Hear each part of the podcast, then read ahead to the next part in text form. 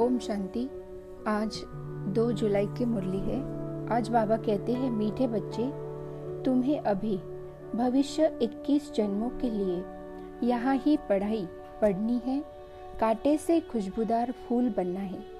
दैवी गुण धारण करने और कराने हैं। बाबा ने प्रश्न पूछा, किन बच्चों की बुद्धि का ताला नंबरवार खुलता जाता है? उत्तर जो श्रीमत पर चलते रहते हैं, पतित पावन बाप की याद में रहते हैं। पढ़ाई पढ़ाने वाले के साथ जिनका योग है, उनकी बुद्धि का ताला खुलता जाता है।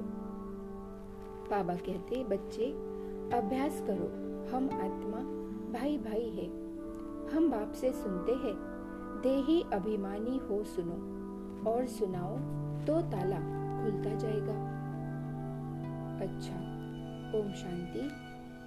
मीठे मीठे सिकिलदे बच्चों प्रति मात पिता बाप दादा का याद प्यार और गुड मॉर्निंग। रूहानी बाप की रूहानी बच्चों को नमस्ते। रूहानी बच्चों की रूहानी मात पिता बाप दादा को याद प्यार, गुड मॉर्निंग और नमस्ते।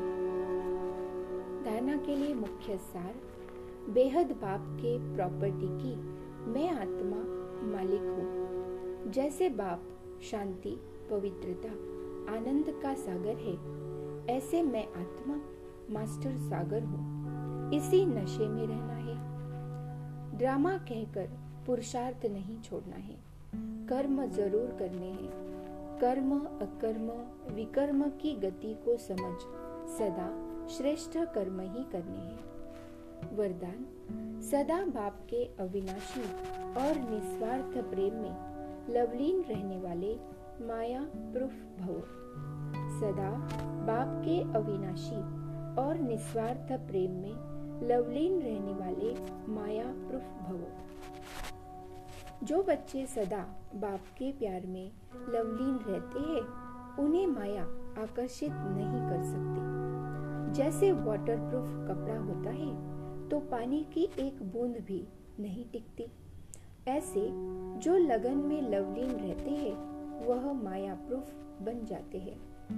माया का कोई भी वार वार नहीं कर सकता, क्योंकि बाप का प्यार अविनाशी और निस्वार्थ है। इसके जो अनुभवी बन गए, वह अल्पकाल के प्यार में फंस नहीं सकते। एक बाप, दूसरा मैं, उसके बीच में तीसरा कोई आ नहीं सकता। स्लोगन न्यारे प्यारे होकर कर्म करने वाला ही सेकंड में फुल स्टॉप लगा सकता है। न्यारे, प्यारे होकर कर्म करने वाला ही सेकंड में फुल स्टॉप लगा सकता है। अच्छा ओम